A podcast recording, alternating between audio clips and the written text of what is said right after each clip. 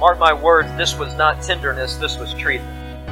This was not affection toward Christ, this was defection from Christ. This was not a kiss of devotion, this was the kiss of death. This is Andrew Smith, pastor of Christ Reformed Community Church here in St. Johns County, Florida. I would like to extend to you an invitation to worship with us each Lord's Day at 10:15 a.m. Our address is 161 Hampton Point Drive, Suite 2, St. Augustine, Florida 32092. You can also access archived video versions of these same sermons on our Facebook page. Additionally, our sermons are broadcast live on Facebook every Sunday morning. Now, let's open God's Word and listen to the sermon for today's broadcast. This morning, I want you to take your copy of God's Word and be turning with me again to the Gospel of Mark. Mark chapter 14. If you haven't already, we've been in the Gospel of Mark for some time now, and we come to, um, I guess the easiest way to put it, perhaps um, the heaviest portion of Mark's Gospel. In some sense, it's even heavier on our hearts as we read it and study it than the crucifixion itself, because it's the anxiety of Jesus awaiting the crucifixion in the Garden of Gethsemane. This morning we look at Mark 14 and verses 43 through 52. I want to ask you to stand in honor of the reading of God's Word. This is Jesus' experience in the Garden of Gethsemane as we continue our thoughts. The title of the message, High Treason. Picking up in verse 43, and immediately while he, that is Jesus, was still speaking, Judas came, one of the twelve, and with him a crowd with swords and clubs from the chief priests and the scribes and the elders. Now the betrayer had given them a sign, saying, The one I will kiss is the man. Seize him and lead him away under guard. And when he came, he went up to him at once and said, Rabbi! And he kissed him. And they laid hands on him and seized him. But one of those who stood by drew his sword and struck the servant of the high priest and cut off his ear. And Jesus said to them, Have you come out against a robber with swords and clubs to capture me? Day after day I was with you in the temple teaching, and you did not seize me, but let the scriptures be fulfilled. And they all left him and fled. And a young man followed him with nothing but a linen cloth about his body, and they seized him. But he left the linen cloth and ran away naked. In the reading of God's Word. Please be seated and let's ask the Lord's blessing as we study His Word together. Father, as we come now to study Thy Word, we pray, O God, that you would close down our minds from thinking about the petty cares of this world. And at the same time, we pray that you would open our ears to receive the truth of your Word. Simultaneously, Lord, we pray that you would soften our hearts making them fertile soil for thy spirit to cause spiritual growth, even as we deal with a very heavy passage of Scripture. We ask your blessing in your presence as we study it. We ask these things in Jesus' name. Amen. The account, as I read it to you from Mark chapter 14, occurs early Friday morning of the last week of our Lord's life. It was Sunday of this week that Jesus rode resolutely into Jerusalem with the cries of Hosanna, the Son of David, from the crowds. But it's late Thursday evening that Jesus has the last Passover, First Lord's Supper with the disciples, where he drinks uh, the cup that he says symbolizes his poured out blood. But here in the garden on early Friday morning, he doesn't so much walk resolutely into the garden, he sort of stumbles into the garden as he feels and senses the grief and the agony that he's going to experience. And in that garden, he begins to just get a taste of another cup. The cup that he would drink down as he gazes into that reality of suffering for sinners. He's understanding the fact that he's going to drink man's sin down to the last dregs, and in so doing, drink God's wrath that such sins deserve. In the Garden of Gethsemane, a place in which an oil press was located that crushed olives. Jesus himself felt the crushing weight, the soul wrenching prospect of his Father unleashing his wrath upon his only begotten Son, and Jesus, in a sense, was all alone. Oh, the disciples were there physically, but not mentally. They were asleep.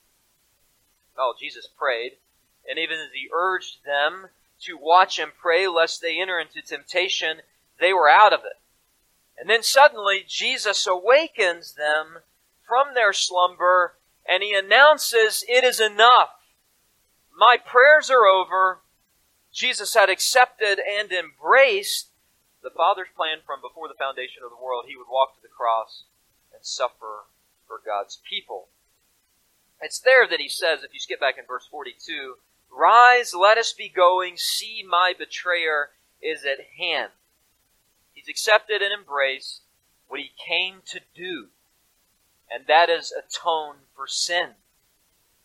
One of the most powerful tools placed by the Holy Spirit and the writers of Scripture is the use of irony. Irony is used throughout the Bible. We go all the way back to the Old Testament, like Joseph's brothers who sell him to slave traders, telling their father Jacob that he had died, while the irony being that later those same brothers had to buy grain from Joseph lest they themselves die. Or the irony of evil Haman building gallows for Mordecai, and then Haman himself hanging by the own rope that he prepared for Mordecai, dying by the own gallows that he built. Or we go to the New Testament and we consider Caiaphas the high priest accusing Jesus of blaspheming the God of heaven while making that accusation, he himself was blaspheming the Son of God on earth right in front of his face.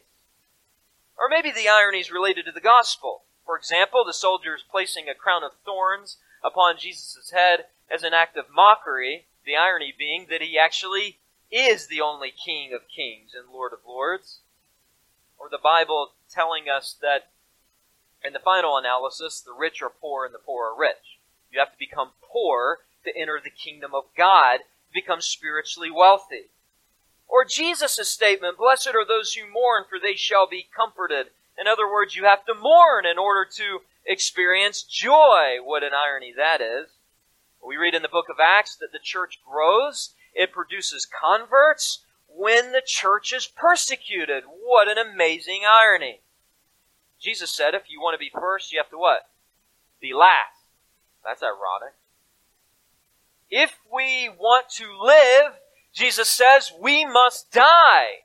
What an irony. Well, Mark is especially good at spiritual irony. For example, in chapter 3, he gives to us that scene where Jesus heals on the Sabbath. The religious leaders accuse Jesus of violating the Sabbath for a healing. And yet that same day, that same day, they plot to kill Jesus. What an irony. They accuse him that he commits a sin of healing a man when they are plotting to kill Jesus. Or repeatedly throughout Mark's gospel, Herod is referred to as the king of the Jews when the reality is he was hardly a shepherd that led them properly. Jesus said that Israel was like a sheep without a shepherd. Mark 6:34. Jesus was the true shepherd. Or later in Mark chapter 14, the soldiers mock Jesus for being a false prophet, asking him to prophesy, prophesy. And the reality was, just as they're making that statement a few moments later, Jesus' prophecy that Peter would deny him three times takes place. The Bible is full of irony. But, I submit to you this morning that the saddest of all ironies is before us in this text. That the murder Christ was instigated and executed smoothly and successfully because of Judas, one of the twelve. This was not an outside job, it was an inside job. Without the hands and the plotting of Judas, the religious leaders simply could not have arrested Jesus as quickly and smoothly as they did. They had to do it under the cover of darkness, and the only way they could do it when they did it was because Judas came to them to tell them where Jesus was. And here we see Judas committing the highest act of treason in the history of the world. And he does it, here's the irony, with a kiss. An ironic way to turn in one you say you love, one you say is your master, into the authorities. Well, Jesus is the master, but Judas was a slave to his own sinful and damning ways. The high treason that takes place takes place in a calm and quiet garden, but as we're going to see, the scene of the garden becomes a violent place of sinful irony and agony for our Lord. The scene of the garden is one that opens up to us in four ironic parts. I want you to notice with me, first of all, from verse 43, what I want to call the temple's detachment to the scene. The temple's detachment to the scene, verse 43. And immediately, while he, that is Jesus, was still speaking, that goes back to verse 42 when he told the disciples to rise, let us be going, my betrayer is at hand. Verse 43 says Judas came. Now Luke 22, 47 says that Judas was leading the way. Probably leading the way with uh, Malchus, the servant of the high priest, close by. And notice how Mark identifies Judas. He identifies him as one of the twelve, not because you don't know that. He's not insulting your intelligence, but he's pointing that out because it's unthinkable that the one who would betray him would be one of the twelve. That the highest treason to ever occur in the history of the world would come from one intimately associated with Jesus, one who had that privileged position. That is Judas, he would sell the spotless Son of God, the one he called Master, he would sell for the price of a slave. All, of course, to fulfill prophecy. Jesus came not to be served, but to serve, to be a slave, and to give his life a ransom for many. And we're going to talk more about the traitor Judas in the verses to follow, but for now, notice who came with Judas. Verse 43 says, And with him a crowd with swords and clubs from the chief priests and the scribes and the elders. This is a detachment from the temple. It's a crowd with swords and clubs. Those with swords denotes Roman soldiers who no doubt were detached from Fort Antonia, located on the northwest corner of the temple. A cohort, a Roman cohort, some 600 to 1 thousand soldiers. That was part of the crowd. The other part of the crowd were those who came with clubs. That would be wooden clubs, and that would be those who composed the temple police. Um, John tells us in his gospel an interesting thing. He says in John 18, verse 3 So Judas, having procured a band of soldiers and some officers from the chief priests and the Pharisees, that is, soldiers and temple police, he went there with lanterns and torches and weapons. The NIV calls this a detachment of soldiers. But what you need to see is that this posse of well trained men left Jerusalem under the instructions of Judas of all people. They would have went down the Temple Mount. They would have probably rendezvoused in that valley, uh, the valley of the Kidron Valley there, the little stream. They would have headed up the western slope of Mount of Olives to the Garden of Gethsemane with flickering torches of light and weapons to arrest, get this, here's the irony, the light of the world. The Passover moon was full, and so Judas would have met with them there, probably outside of the city in the valley. But he wasn't operating alone. He had the backing of the Sanhedrin. In fact, the soldiers, the temple police, and Judas were working at the behest of the Sanhedrin. That was the, the supreme court of Israel, the 71 member board that essentially governed Israel. And as the end of verse 43 makes plain, this detachment of men came from the Sanhedrin. Notice your Bibles, Mark says they came from the chief priests. They were sent from the chief priests and the scribes and the elders. So, under the cover of outside darkness and the inside light of conspiracy, these two dark forces, Pharisees and Sadducees, which compose the Sanhedrin, coalesced together to use their power and their authority to arrest try, condemn, and crucify Jesus. An irony of sorts because this supposedly was the religious elite and they're out to kill the Savior sent to save Israel. The Sanhedrin was made up of those three parties chief priests, scribes, uh, verse 43 chief priests, scribes, and elders. The chief priests, of course, being composed of uh, former high priests and then the current high priest, in this case, really two, Annas and Caiaphas. The elders were from the influential families due to their wealth. They owned a lot of land, and so the elders worked closely with the chief priests. Most of these first two groups were of the Sadducean philosophy, and they were influential due to their wealth. They held sort of a balance of power in the Sanhedrin over the most influential group over the average Jew, and that was the scribes. These were the conservative Pharisees. They were more middle class. They were the theological expert lawyers. They held a revered place among the average Jew. They conspired together, this Sanhedrin, made up of the chief priests, the scribes, and the elders. These are the ones who sent the detachment to arrest Jesus. But the conspiracy had not begun this night. It, had begun months earlier. They operated out of a societal fear they feared that the popularity of Jesus might cause a revolution, creating some sort of societal upheaval or political upheaval, sparking a sort of revolution that would then result in the Roman government persecuting the Jews because Jesus was a Jew. So they operated out of societal fear. They also wanted to arrest Jesus because they operated out of financial fear. Jesus' actions in the temple interrupted their temple commerce and since the Sanhedrin was hungry for money, they feared a decline in temple revenue. So they operated out of societal fear, a revolution, financial fear, losing their money, and also a personal fear. They were fearful they would lose their power because personally they resented Jesus and his public denunciation of their blatant hypocrisy, his mocking of their rabbinic traditions that were extra biblical and they were personally offended because Jesus was beginning to have a greater influence upon the people than they themselves. These were the reasons that the Pharisees and the Sadducees became strange bedfellows, as it were, to arrest Jesus and join together.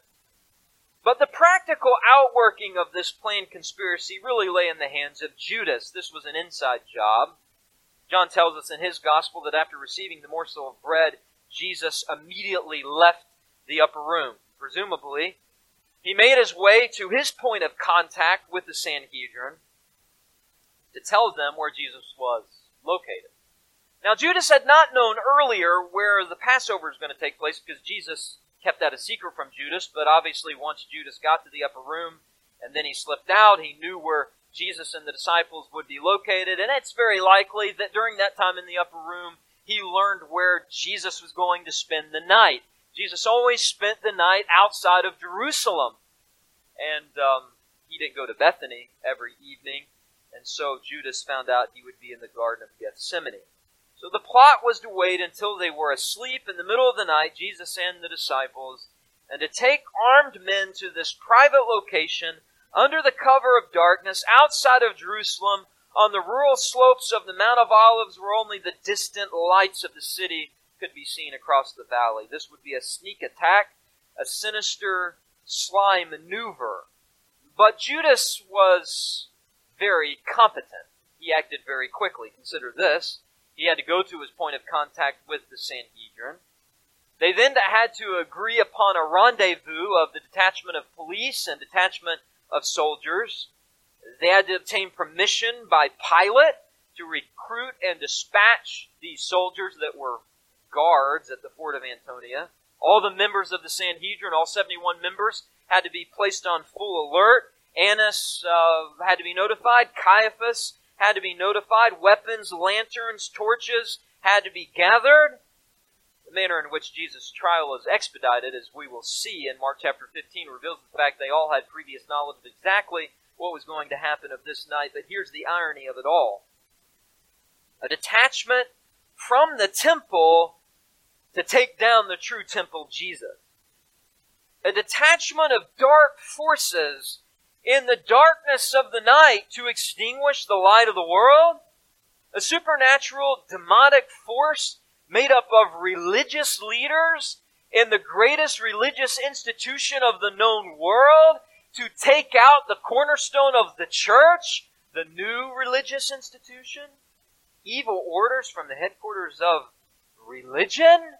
Yes, that's the irony of Judas betraying Jesus. Listen, it's a warning to the church today. Not everything that bears the name of Christian is worthy of that label. Not every book, not every Christian, not every pastor, not every parachurch organization honors Christ. And in fact, many seek to destroy Christ, sometimes unknowingly, but mark my words, they are fueled by the same powers that merged in the Kidron Valley. The powers of darkness, the powers of Satan. To silence Jesus, those same powers are around in the West today to silence and destroy the church of the Lord Jesus Christ. The church has a responsibility this day to stand up and to speak up and to fight all rogue forces that even name the name of Christ sometimes. Because here's the reality one named and called by Christ, one who followed Christ, Judas, led the apostasy, the apostasy to arrest and silence our Lord Jesus Christ.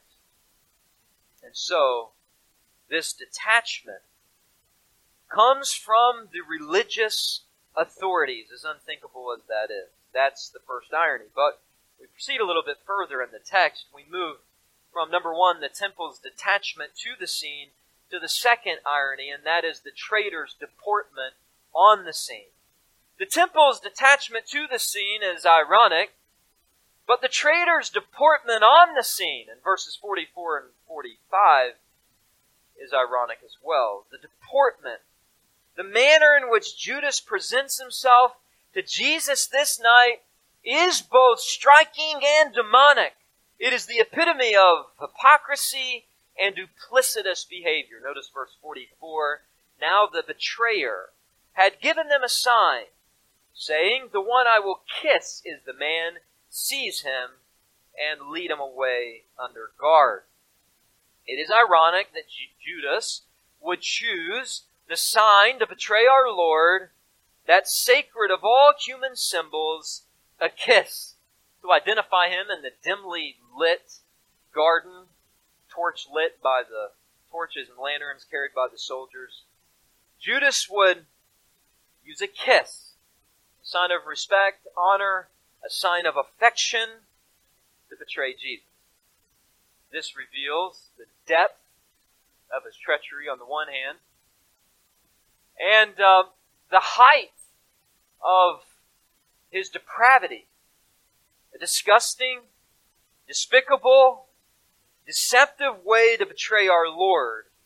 And Luke gives us some insight. It says before Judas kissed him, Jesus asked him, Judas, are you betraying the Son of Man with a kiss?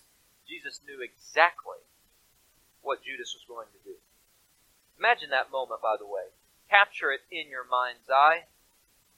Jesus steps in front of the disciples who were just awakened from their sleep. Judas leads this posse into the garden. And as the betrayer approaches Jesus, they gaze into each other's eyes, the piercing, all searching look of disappointment on our Lord's face. And just as Judas goes to kiss Jesus, Jesus straightens up, looks at him, and says, Judas, are you betraying the Son of Man with a kiss? But by this point, it wouldn't have mattered what tender appeals Jesus would have made. This son of perdition was on a power trip. Luke 22 says he led the soldiers and police into the garden as if he's some commander of forces. And in fact, verse 44, notice the end of it. He says that I'm going to kiss this man, and after I do so, the end of verse 44, seize him and lead him away under guard. This was Judas's moment of great power. hungry for power, hungry for money, hungry for others to submit to him. It should also be pointed out, by the way, that for all the angelic composure of our Lord, which we'll see more of in the verses to follow, Judas held a sort of composure himself, howbeit a demonic one, unmoved by Jesus' appeal to his conscience. Judas kept in character, or we could say, lack thereof. The text says he began to kiss Jesus. I put it that way because of verse 45. And when he came, he went up to him and at once said, Rabbi. And the text says, he kissed him. Really, it's the idea of he began to kiss him because this is a sickening display of dramatic outward love when in actual fact it was seething with devilish hatred. The word kissed there in verse 45 is kataphileo. Uh, the prefix kata is part of the kataphileo. It intensifies the phileo part. Phileo is normally how we translate the word love, but it can also be translated as kiss. Kataphileo, an intensified version of that word, is defined in a Greek lexicon as this, and I quote, to kiss fervently, to kiss affectionately. This is no mere peck on the cheek. As one commentator says, Judas's kiss drips with horror, for it is a calloused prostitution of one of humanity's most sacred symbols. He was making a show of it. Mark my words, this was not tenderness, this was treason. Uh, this was not affection toward Christ, this was defection from Christ. This was not a kiss of devotion, this was the kiss of death. And one other thing mentioned in verse 45 it highlights, notice your Bibles, the traitor's duplicitous deportment, because not only does he kiss Jesus lavishly, but notice it says in verse 45 that he referred to Jesus as rabbi. Rabbi. That could also be translated as master. If you're using a King James Bible, that'll be translated master, master. The repetition. The New King James translates it rabbi, rabbi. I wish the modern translations would have kept the double wording because I think it reveals the Jewish custom of someone repeating a name as a means of personal affection. It's found throughout the Bible. It's even customary of God Himself to speak to man this way. You remember when Jacob feared to take his family to Goshen. God came to him and comforted him in Genesis 46, and God addressed him this way Jacob, Jacob, do not fear to go down to Egypt, I will go down with you. Or in the wilderness, when God called forth from the burning bush to Moses to lead his people out of Egypt. Obviously, Moses was afraid, but God addressed Moses as Moses, Moses. And then there's the custom used not just by God to man, but by man to man. Like when Elijah was taken up by chariot into heaven, and Elisha stood watch, watching it go, and he cried out in 2 Kings, My father, my father! A phrase of personal affection. Then there was that tragic event of the death of Absalom, and you remember when David found out about that death in 2 Samuel uh, chapter 19, although David was grieved in his heart, David said, Oh, my son Absalom, oh, Absalom, my son, my son. Terminology of affection. Jesus even responded this way, the Son of Man lovingly to Martha when she complained about her sister Mary, and Jesus looked at her and said, Martha, Martha, Jesus also spoke that way to Simon, Simon Peter. When Peter declared he would never betray the Lord, he'd never deny him, Jesus said, Simon, Simon, indeed Satan has asked for you that he may sift you as wheat. Jesus even lovingly lamented over Jerusalem because of their lack of repentance. Oh, Jerusalem, oh, Jerusalem. How often I would have gathered your children together as a hen gathers her brood under her wings, but you were not willing. And even on the cross, the Son of God spoke to God the Father, My God, my God, why have you forsaken me? All of these are expressions of communicating personal affection. And that's the way Judas approached Jesus. Rabbi, Rabbi, Master, Master. A stunning and ironic way for Jesus to be betrayed by a kiss. You know, there are illustrations throughout the scriptures, striking illustrations, in the Old Testament in particular, of feigned appreciation and honor. There's an incident in 2 Samuel chapter 20 where fake honor, fake respect, fake affection is shown in a kiss, seen in Joab's kiss to Amasa. It has a chilling backstory to it, one that bears repeating. You're familiar with Joab. He was commander in chief of David's army. He was also David's nephew. And unlike David's son Absalom, who was at war with his father, Joab, David's nephew, was intensely loyal to David, even to a fault. By the way, he participated in the plot of putting Uriah on the front lines leading to Uriah's death. That's how loyal to David Joab was. But although he indirectly murdered Uriah, Joab directly murdered Absalom. Absalom appointed a man, Amasa, as captain of his army, crossed the Jordan to fight David and his father's men in the woods of Ephraim. We read about this in 2 Samuel. That was a pivotal battle in the Old Testament because Absalom was defeated. He lost some 20,000 men and not only that, even Absalom himself fled from those woods, and as he did so, he caught his head in the branches of an oak and was suspended in midair, yet still alive. And when the incident was reported to Joab, the commander of David's army, against Absalom, when it was reported to him that Absalom was hanging there, he was fuming mad that the man who reported it hadn't killed him.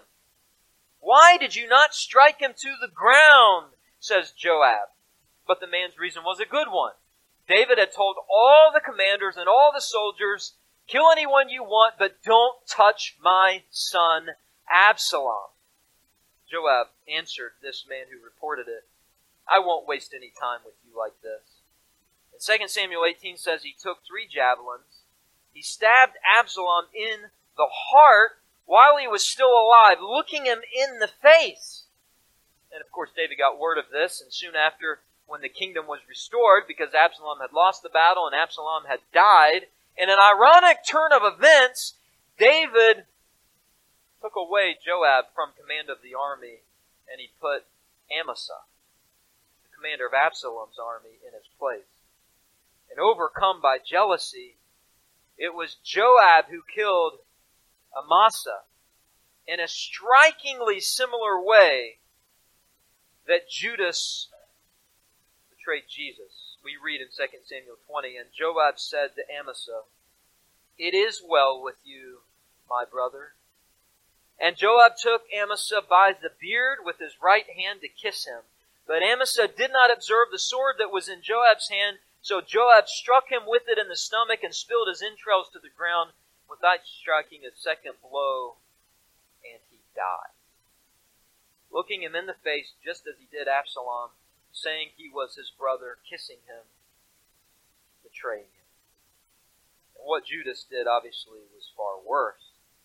Joab, Judas, betrayal by a kiss, feigned respect, honor, and love. As Judas kissed Jesus, it was like a metaphorical dagger that he thrust in Jesus' side. Oh, Rabbi, Rabbi, Master, Master double title, a double word to address Jesus. You know, Jesus speaks in a similar way.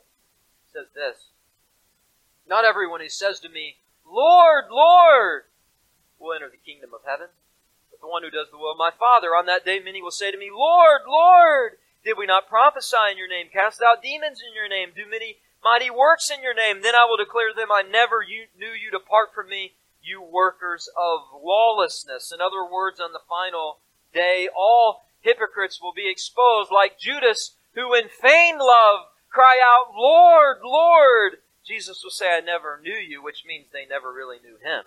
Jesus will not reciprocate feigned love to those sort of hypocrites who address him as Lord, Lord. And here we see in Mark 14 Judas's deceptive deportment serving as a stark warning to us. You know, loyalty to Christ involves more than just loyalty to the person of Christ. It involves loyalty to the kingdom of Christ and loyalty to the people of Christ. Judas was only loyal to himself. He wasn't thinking about the other disciples who had been tasked with the Great Commission, and they went on without him, by the way. He was useless and later dead anyway. They didn't need someone who was disloyal.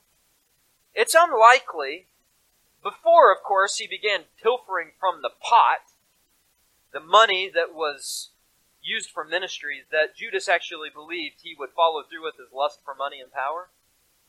It's also likely that none of the other disciples suspected treachery from him because they had entrusted him with being the treasurer of the band of the apostles. But the more he stole, the easier it became, the harder his conscience got until he reached the point of no return. And the lesson for us today is that by the end of one's hardened conscience, it becomes easier to betray others, easier to murder others inwardly or outwardly than it does to humbly repent.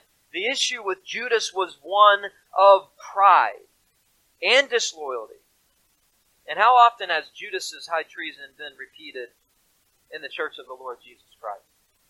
I was told before I accepted my first pastorate at the young age of 24, be careful, son, this pastor said. The person in the congregation who is the nicest to you will be the one who betrays you. That prophecy came true in the first church I pastored. And that always seems to be the case in the church. People that have an agenda, people that are hungry for power, hungry for money, prestige, they end up being the ones who are disloyal. And it saddens me, and even scares me to admit this, this morning that even in a congregation this size, the chances are virtually zilch that from five to ten years from now, everyone in this worship service this morning will still be walking with the Lord. It's virtually zilch. It's virtually zilch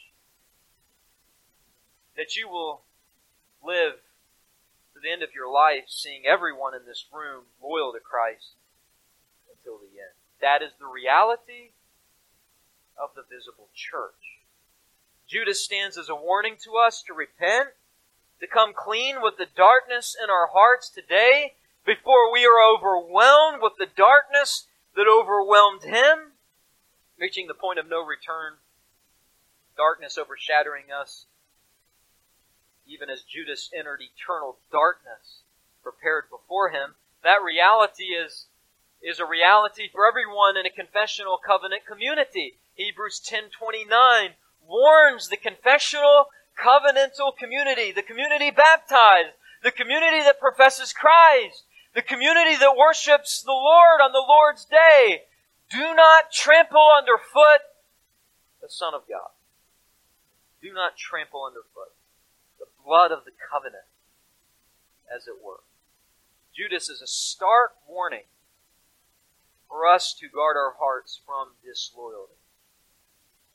But the highest act of treason the world has ever seen is not only marked, number one, by the temple's detachment to the scene, verse 43. Number two, the traitor's deportment on the scene, verses 44 and 45. But number three, the target's detainment at the scene, verses 46 through 50. Several ironies here. The temple's detachment to the scene, the religious establishment sent the detachment of soldiers and police the traitor's deportment on the scene, he betrays Jesus with a kiss, a fake show of love. Now, number three, the target's detainment at the scene. Jesus, of course, was the target they were aiming at. Through the sly plan of Judas, they su- successfully detained or arrested Jesus. And it's amazing because his detainment bears several noteworthy features. First of all, his detainment was one of violence. We see this in verses 46 and 47. Verse 46 says, And they laid hands on him and seized him. So now things are becoming physical. But it gets more physical, verse 47. But one of those who stood by, drew his sword and struck the servant of the high priest and cut off his ear. After Judas kissed Jesus, things got really physical. But Matthew tells us that after the kiss, before the arrest, Jesus told Judas, Friend, do what you have come to do. And that's when Judas came up. They laid hands on Jesus and seized him. David, poetically and prophetically, gives expression to this, speaking from his own experience in Psalm 55. He was betrayed by his own familiar friend, by his own companion. Mark just briefly says in verse 46 they laid hands on him and seized him. And though Jesus didn't resist the arrest, I have no doubt they were rough with him, as is the nature of the police work when they think they have captured a criminal. Certainly they were rough with Jesus. They'd been after him for a while. But we need to back up a little bit. After the kiss and the statement by Jesus to Judas to do what he came to do, there's something else that happened, and John helps us with this. I want you to turn to John chapter 18 just for a moment because we have some insight into this. In verse 12, John tells us the band of soldiers and their captain and the officers of the Jews arrested Jesus and bound him, so they would have tied him up in some manner. But before all that happened, after the kiss, and the statement by Jesus to Judas, do what you have come to do, something else happened. Verse 4 of John 18, Then Jesus, knowing all that would happen to him, came forward and said to them, Whom do you seek? They answered him, Jesus of Nazareth. Jesus said to them, I am he. Judas, who betrayed him, was standing with them. When Jesus said to them, I am he, they drew back and fell to the ground. This is amazing. Apparently, that identification is a divine predicate. I am He. I am a divine predicate. Made even these pagan Roman soldiers violently fall to the ground. No doubt a preview of every knee will bow. But on that day, as on this day, this, this wasn't willful worship. This was, I guess the best way to describe it, it was a violent wave of Christ's holiness as the Son of God overpowering them just at his word, identifying who he was. I am the divine predicate. What's the point? Well, Jesus is making a point, and that is simply this. They may have come to arrest him, but they weren't sovereignly, in charge of the arrest. They came to arrest him but before they could, he arrests them. They are bowing in submission to his holiness. Admittedly, more of a reaction than reverence, a physical prostration, not a heartfelt spiritual prostration. They probably didn't even have a chance to catch themselves before they hit the deck. But Jesus was making the point. What was the point? Well, in illustration form, he made it here in the garden by the fact they violently fell to the ground, but in verbal form, he made it earlier. He said this, I lay down my life that I may take it up again. No one takes it from me, but I lay it down on my own accord. I have authority to lay it down. I have authority to take it up again. This charge I have received from my Father. He was sovereign over the whole thing. And they would have stayed on the ground if Jesus wanted them to. Well, it was this violent wave of holiness that led to Peter's perhaps noble but misguided violent swing of rashness. Notice verse 47 But one of those who stood by drew his sword and struck the servant of the high priest and cut off his ear. Back in Mark 14, verse 47. You gotta love Peter. Jesus certainly did. But he was a better preacher than he was a swordsman. He missed likely going, I think, for this poor fellow's head, missed it and severed his ear. But I can assure you, Peter was not trying to render this man deaf, but dead. He was attempting to kill him. John tells us that the one who stood by, as Mark calls him in verse 47 without identifying him, was Peter.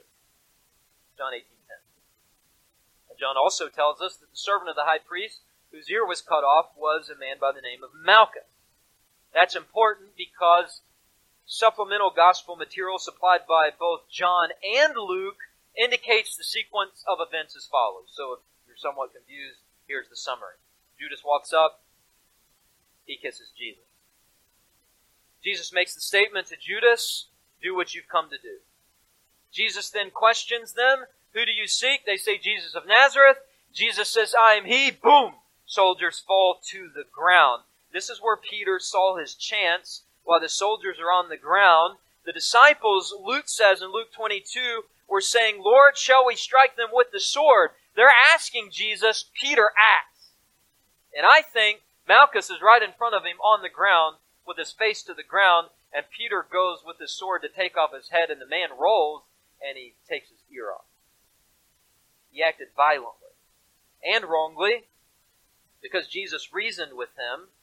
Luke tells us in Luke 22, Jesus said no more of this, and he touched his ear, that is Malchus's ear, and he healed him. An amazing miracle we don't have the time to go into this morning, but just to point out this fact, Jesus showed kindness to his enemies and love to his enemies.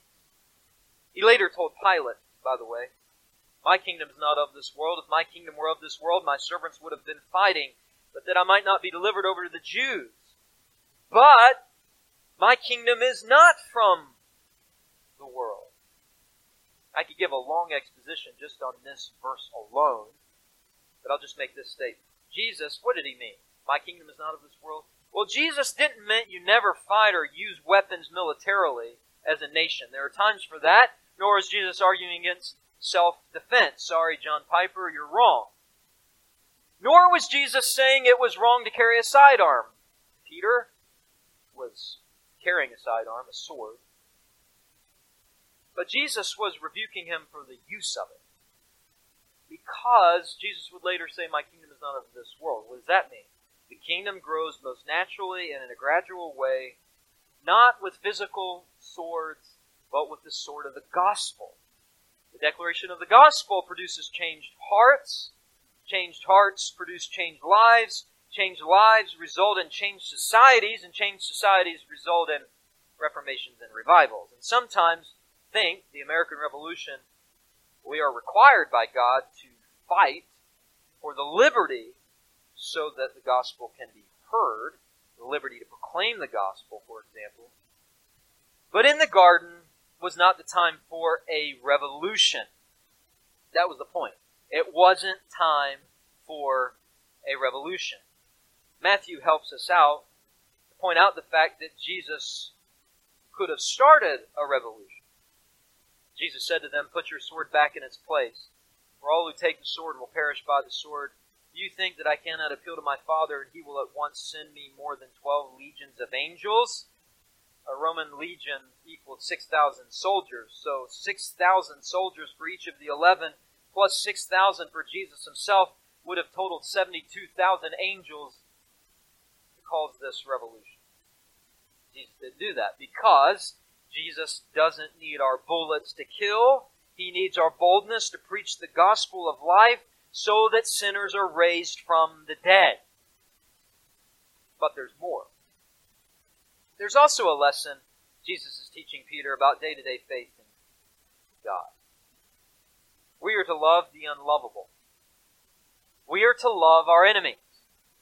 We're to bear with them. And if we're to love our enemies, we're to bear with those in the church. We're to bear with their sin.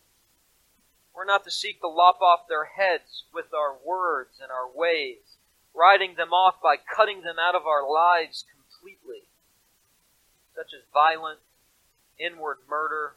This isn't the hard work of building the kingdom, this is tearing down the kingdom of God. The greatest advice I can give any Christian is to find the most biblical church in your area and to go to it, and not just to go to it, but if you determine it's the most biblical church, commit to it for the next 50 years. Don't commit treachery, thinking the grass is greener on the other side, causing division in the body of Christ, leaving, coming, going.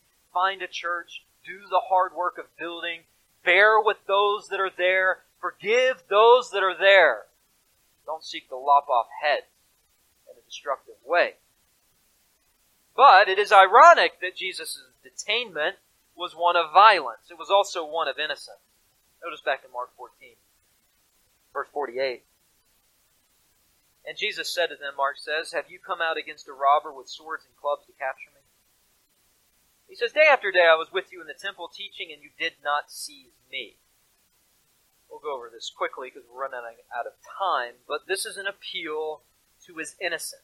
In other words, Jesus is saying, I was in the temple during the day, the most public of all places. I was in the temple. Why didn't you arrest me there?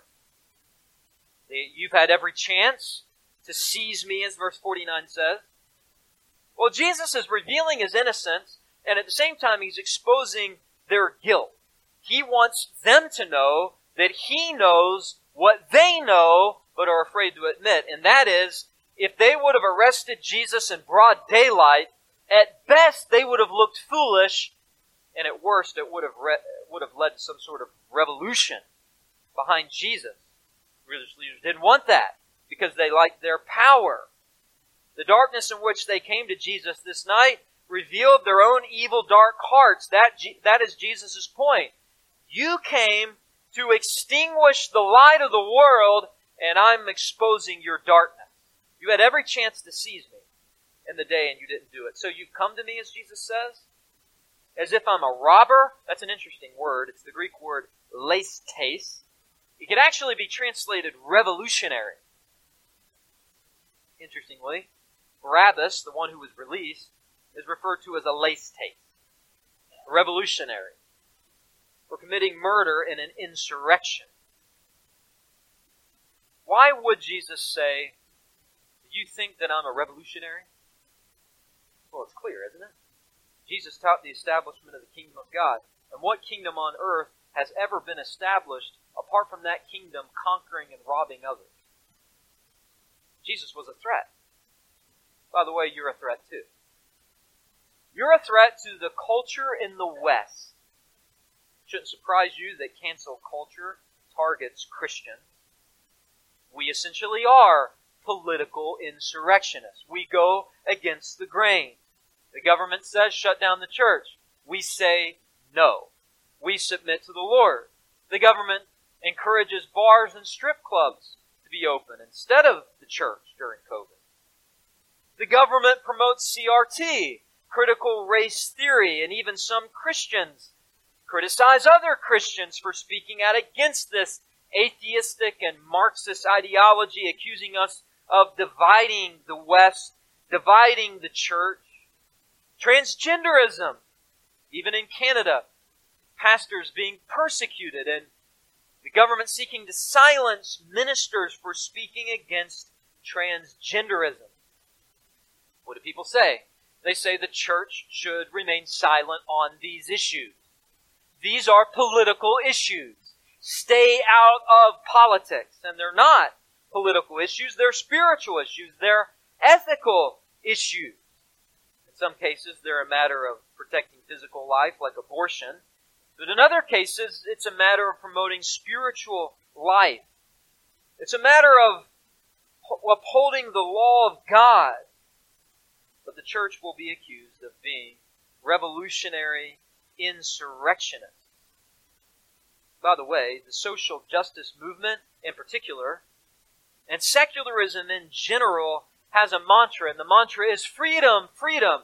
The reality is that hellish ideology leads to statism, which doesn't lead to freedom, it leads to the restriction of our freedom.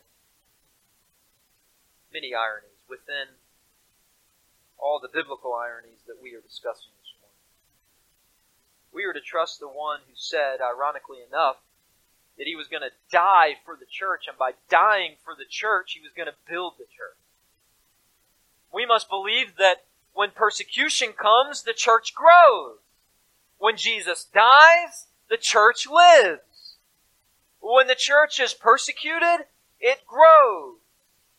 Jesus said he would build the church. How do we survive?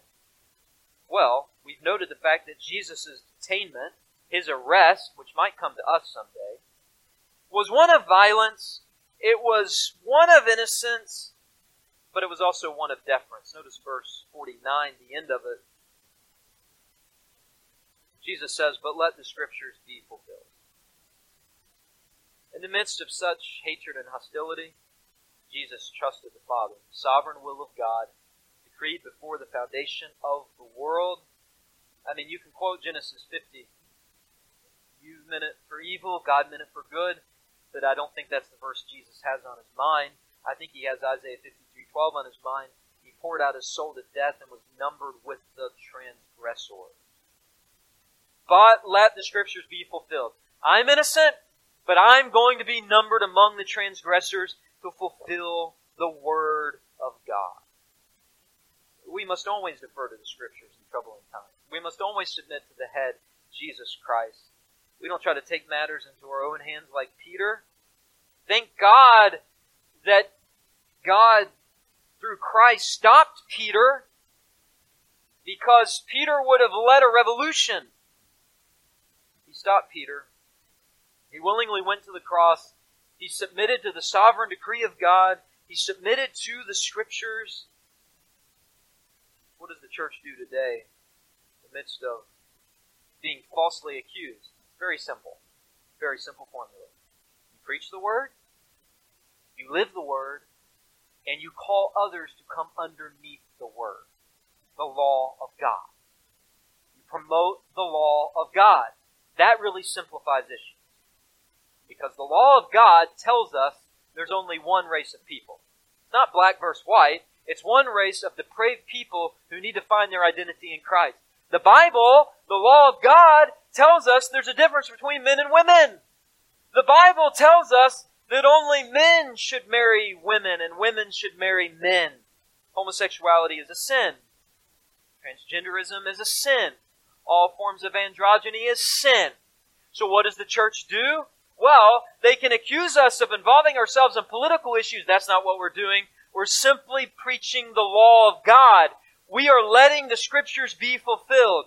We are submitting to the scriptures and letting them have its work in our hearts and in our lives to have some sort of influence of salt and preservation upon society. It doesn't come by some revolution with physical weapons. It comes the preaching of the gospel, change lives, change hearts, your relationship with unbelievers, and your boldness to declare the word of God and tell people and confront people they must come under the authority of the word of God. That's essentially what Jesus is doing here. He's deferring to the Father he's deferring to the scriptures and all the consequences that will flow from that. Which takes us to the last noteworthy feature of his detainment. It was one of violence, one of innocence, one of deference, and you knew we were coming to it. Verse 51 of absence.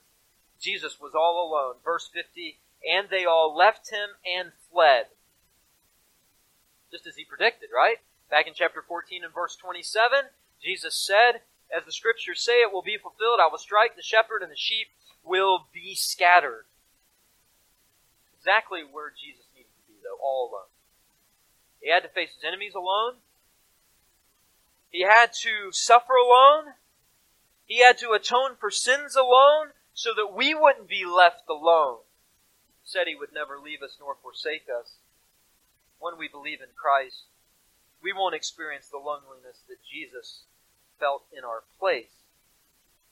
They all fled. They all scattered. They all left. All the disciples. And I should hasten to say that later on, Peter and John kind of came to their senses and kind of followed Jesus close behind. All the disciples, than Judas, eventually came around to Jesus, right? They were restored. A reminder to us it's never too late to come back to Jesus as long as we have breath in our lungs and repent. No matter how high handed our treason may be, I hope you hear that message this morning. No matter what sort of secret, hidden sins you may have, you can be forgiven if you repent. If you repent.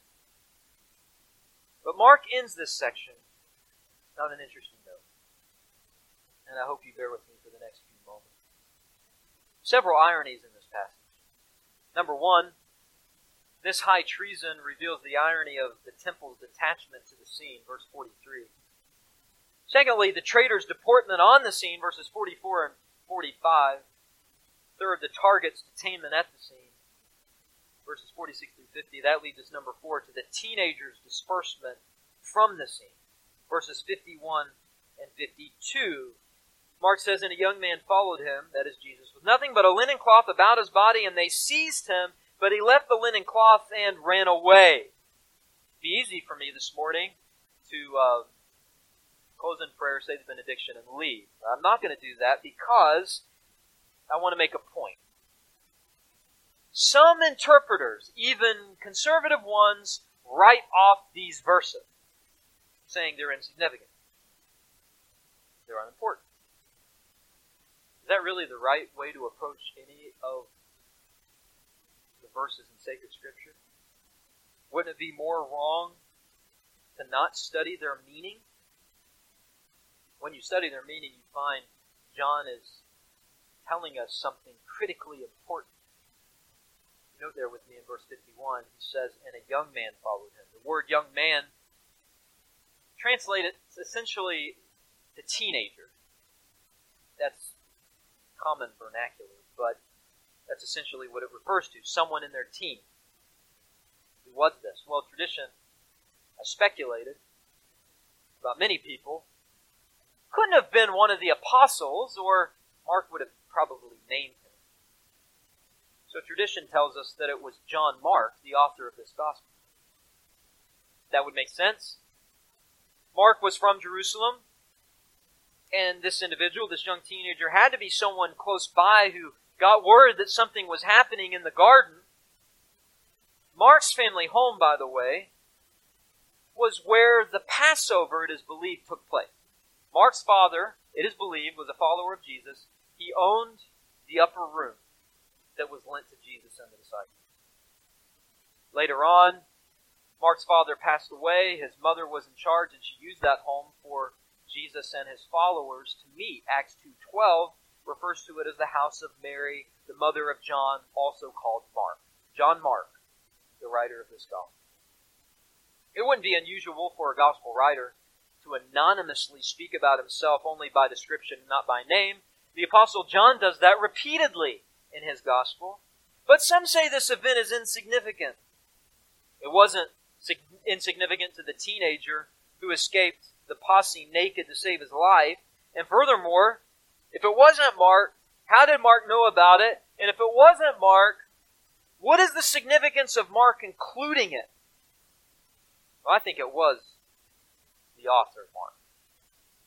Perhaps awakened or not sleeping due to his curiosity or perhaps even his affinity to Jesus, Mark sneaked out in the middle of the night to see where Jesus and the eleven went.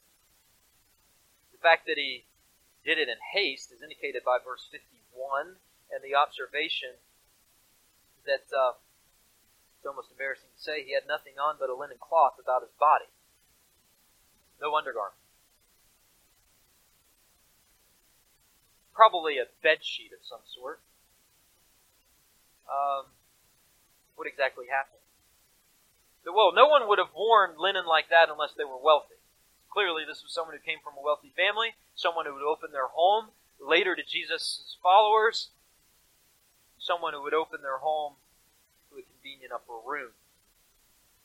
Or maybe Judas didn't know the destination of the garden, so the soldiers first came to John Mark's house looking for Jesus. and he, in haste, wrapped a sheet around him and followed him out the garden. Or, maybe after Jesus was arrested, Peter, of course, fled, and the first place he went was to John Mark's home to say what had happened. And young Mark hurried out in rash adventure. It's hard to know for sure. But what is inescapable is the shame of it all. This youth was scared for his life. And verse 50 says, they seized him, but when they did that with an amazing athleticism, he spun away, leaving the linen cloth, as verse 52 says, in the soldier's hands, and he ran away naked. Reminiscent of Joseph, leaving his garment in Potiphar's wife's hands, except that Joseph acted bravely. The point here is that Mark acted shamefully. What was he afraid of? He was afraid in sharing in the same judgment Jesus was going to before the Romans, the Roman tribunal, the religious leaders. And I think that's exactly Mark's point in including this shameful episode of his nakedness. You know, Revelation 3 says that apart from Christ, we are wretched, pitiable, poor, blind, and naked. That's the reality this morning. Apart from Christ, we are all naked and shameful before God. And his word tells us in Hebrews 4:13, we're all naked and exposed to the eyes of him to whom we must give an account. You remember all the way back in the garden before centered into the equation, Adam and Eve were naked, the Bible says, and they were without shame. But as soon as they sinned, the manifestation of that guilt was seen in the fact that they were uncomfortable in being naked, particularly naked before God, and so they sewed fig leaves together, no doubt an attempt at works righteousness, so they could stand in God's sight without shame. Well, the point is not merely to build in shame of physical nakedness, although I'm sure young Mark, running home that night naked, had to do some explaining to his parents. But it really has more to do with the shame of spiritual nakedness. And the reality that we need clothes with Christ's righteousness. That's the point.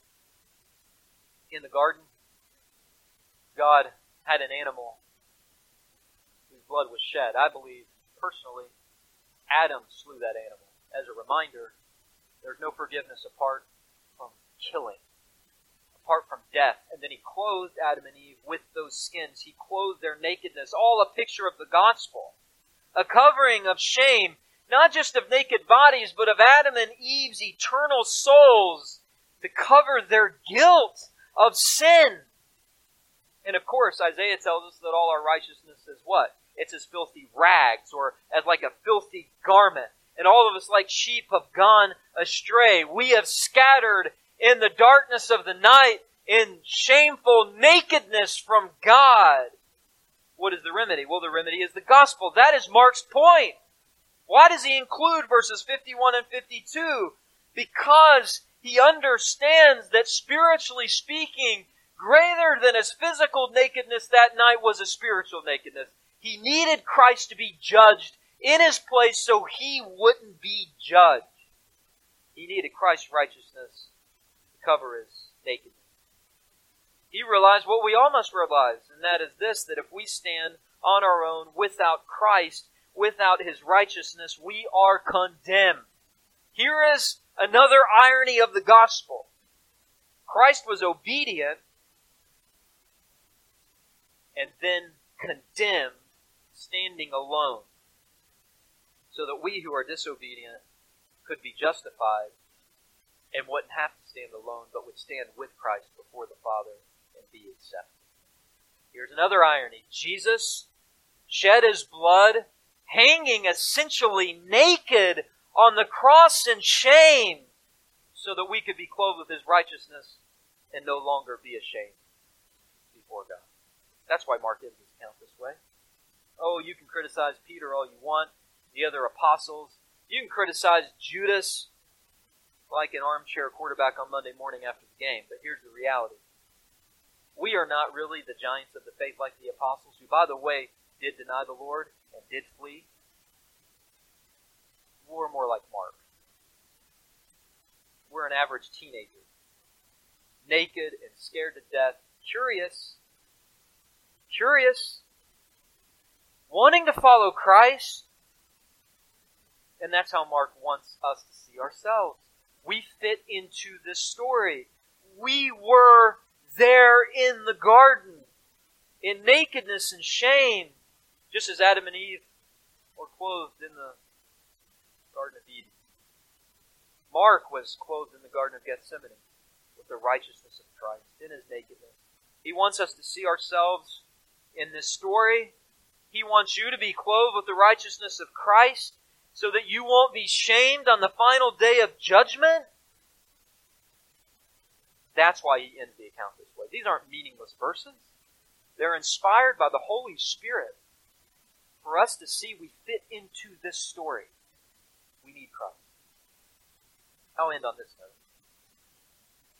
As Jesus was led away to his last judgment before he was crucified, here's another irony. It was really the last judgment of the religious leaders. Jesus would stand before them as they judged him, but he would judge them in this sense. When he died upon the cross, what happened in the temple? The veil was torn in two. Access was made ready, full and free to enter through the blood of Christ, not through some religious leader, not through works righteousness. And then what happened in AD 70 with the destruction of the temple? God's final word of judgment on the religious leaders and the religious establishment to make this point Jesus is the true temple. And he has opened the doors of himself to sinners. How do you get in? You become naked like Mark. In all of your shame and humility, the door into the temple is low and you must go low. You must understand the shame of your nakedness. You must recognize your shame of sin and you must embrace the shame of the cross to enter the temple of God and the kingdom. Irony. If Judas had not betrayed Christ, you wouldn't get into the kingdom. The irony of all ironies is that God in His sovereignty predetermined before the foundation of the world that all of His true sheep would come to Him. Dietrich Bonhoeffer, who was a preacher during the rise of the Nazis in Germany, spoke to a church that didn't have a voice. They were afraid of tyranny. They were afraid of speaking out. And they essentially didn't have as much fear as they should have had at what statism could do. Bonhoeffer said this Silence in the face of evil is evil itself. God will not hold us guiltless, but guilty. Not to speak is to speak. Not to act is to act. It can be applied in a couple different ways. Number one, the church must unashamedly present the gospel just as it was presented this morning. That we are sinners, damned to hell apart from the regenerating work of the Spirit of God clothing us in His righteousness. We cannot be fearful to speak that. We must speak that. Not to speak is to speak. And not to act is to act. For you to know that and then not turn to Christ in faith and repentance is to commit blasphemy of the Holy Spirit, and that is a sin that's unforgivable. You must come to Christ if you haven't. And if you have, embrace his shame so that you don't have shame before the Father. Embrace the shame of the gospel. Declare it from the mountaintop. Don't be silent because that is the message of salvation.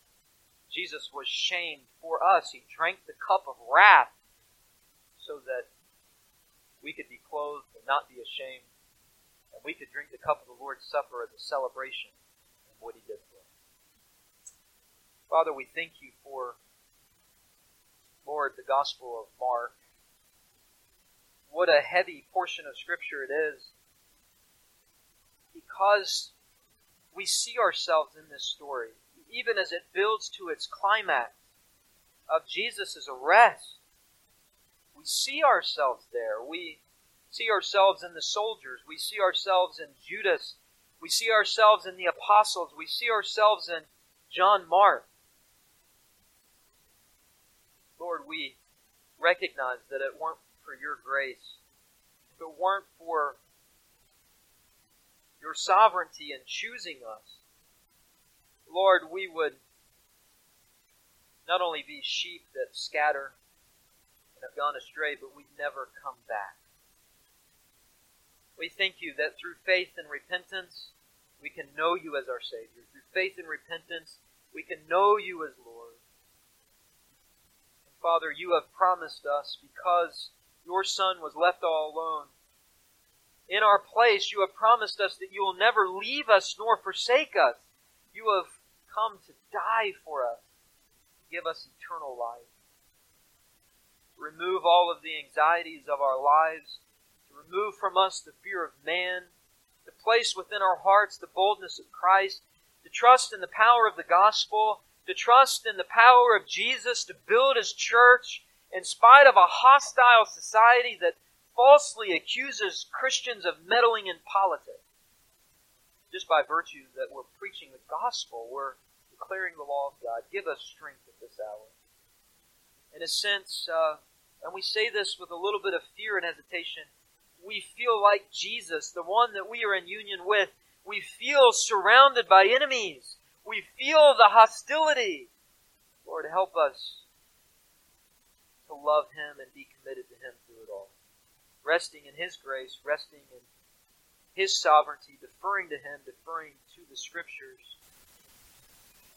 Because He died and was resurrected, we too have been resurrected spiritually and someday physically. That is our great hope as we look to the consummation of your eternal kingdom. Until that day comes, help us to build your kingdom with boldness to build it in the power of Jesus. We pray.